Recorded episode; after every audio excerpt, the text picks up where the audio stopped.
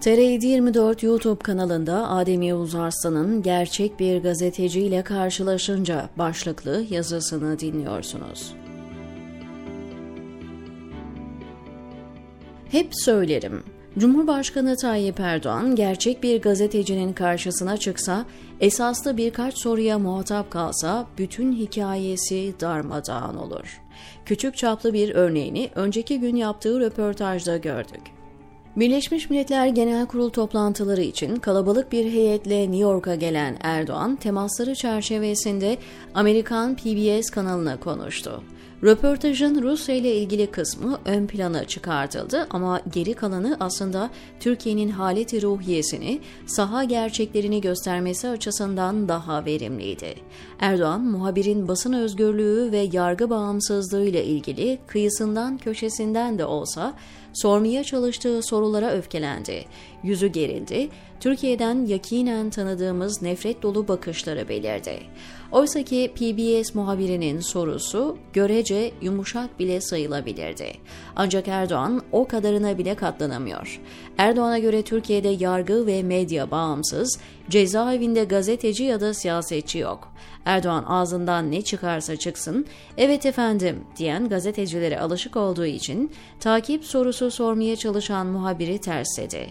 Gazeteci kimdir? Basın özgürlüğü nedir? Röportaj nasıl yapılır unuttuğu için normal karşılayanlar olabilir. Ancak röportajı izleyen, kesitleri sosyal medyadan görenler, Türkiye'nin demokratik seviyesini ve Erdoğan'ın yönetim anlayışına şahitlik ettiler.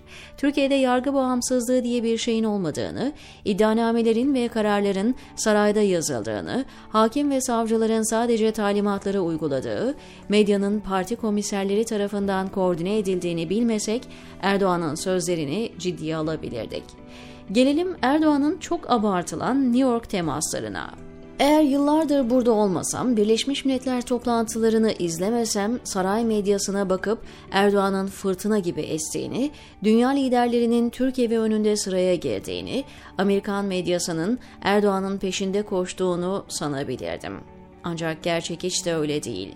Bırakın fırtına gibi esmeyi, Erdoğan'ın kalabalık konvoyu ve Manhattan sokaklarını dolduran ekibi olmasa kimse farkına bile varmayacaktı. Aslında bu durum bugüne özgü değil. Son 7-8 yıldır böyle. Hatta bu yazıyı yazmadan önce Erdoğan'ın son iki seyahatini analiz ettiğim yazılarıma tekrar baktım. Mesela Erdoğan New York'ta Türk'ün Türkiye gaz vermesi başlıklı 21 Eylül 2021 tarihli yazımda Cumhurbaşkanı'nın New York temaslarının kendi heyetiyle görüşme şeklinde geçtiğini, TASC ya da SETA gibi yine kendi kurdurduğu sözde STK'larla konuştuğunu anlatmıştım. Geçen yılki Birleşmiş Milletler Zirvesi de benzer bir performansa sahne olmuştu. 21 Eylül 2022 tarihli Raflar boş ama parklar güzel. Yine gelecek ben başlıklı yazımda Erdoğan'ın New York temaslarını anlatmış, yine kendi kurdurduğu STK'larla konuştuğunu, bir nevi partisinin haftalık meclis grup konuşmasını New York'ta yaptığını anlatmıştım. O seyahatte de PBS televizyonuna konuşmuş, Central Park'ta mizansen bir yürüyüş yapıp Amerikalılarla fotoğraf çektirmişti. PBS televizyonu deyince Erdoğan'ın Amerikan kanalında ABD'de raflar boş, insanlar aç demesi hala hafızalarda mizah unsuru olarak yer tutuyor. Geçen yılki ziyaretinde uçakta beraberinde getirdiği BBP lideri Mustafa Desteci'yi kabul etmesi de ayrı bir gündem maddesi olmuştu. Özetle Erdoğan'ın son yıllarda yaptığı Birleşmiş Milletler Genel Kurul seyahatlerinin hepsi birbirinin aynısı sayılır. Askeri kargo uçaklarıyla makam araçlarını getiriyor, beraberinde onlarca bakan ve milletvekili, üst düzey bürokrat ve onların ekibi oluyor. Manhattan gibi dünyanın en pahalı yerlerinde sular seller gibi para harcanıyor. Mesela Erdoğan'ın konakladığı Peninsula Oteli'nin oda fiyatlarına bir bakarsanız ne dediğimi anlayabilirsiniz. Otel, ulaşım, araç, toplantı salonları ve hediyeler için paranın birkaç milyon dolar olduğunu kesinlikle söyleyebilirim.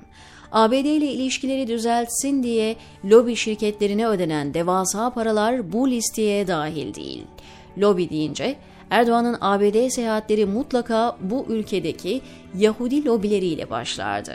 Erdoğan Yahudi toplumu temsilcilerini ağırlardı. Hatta şimdiki Büyükelçi Murat Mercan, ABD'deki mesaisinin hatırı sayılır bir kısmını Yahudi lobisine ayırıyor. Ancak ilginçtir, Erdoğan bu seyahatinde Yahudi lobisinden kimseyle görüşmedi. En azından basına duyurulan bir program olmadı. Bu arada Manhattan sokaklarında Erdoğan'ın zırhlı araçlarla gezmesi, I love Erdoğan ya da değişik sloganların yer aldığı reklam kamyonlarının New York sokaklarında dolaştırılması sosyal medyanın dilinde. Özellikle de kamyonlara giydirilen dijital reklamlar hangi aklın eseri anlamak mümkün değil.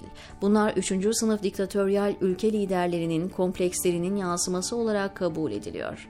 Özellikle Ayla Erdoğan reklamlarının farklı çağrışımlar yapıyor olması da başka bir konu.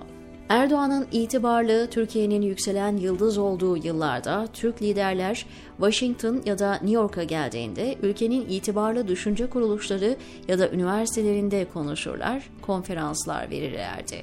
Artık şimdi böyle bir durum yok. Hem ülkenin hali ortada hem de Erdoğan'ın son düşünce kuruluşu ziyaretinde yaşanan rezalet malum.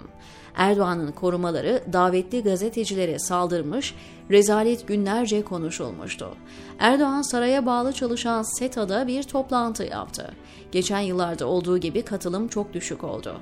Öyle ki salonda düşünce kuruluşu temsilcisi olarak yer alanların çoğu aslında beraberinde gelenlerdi.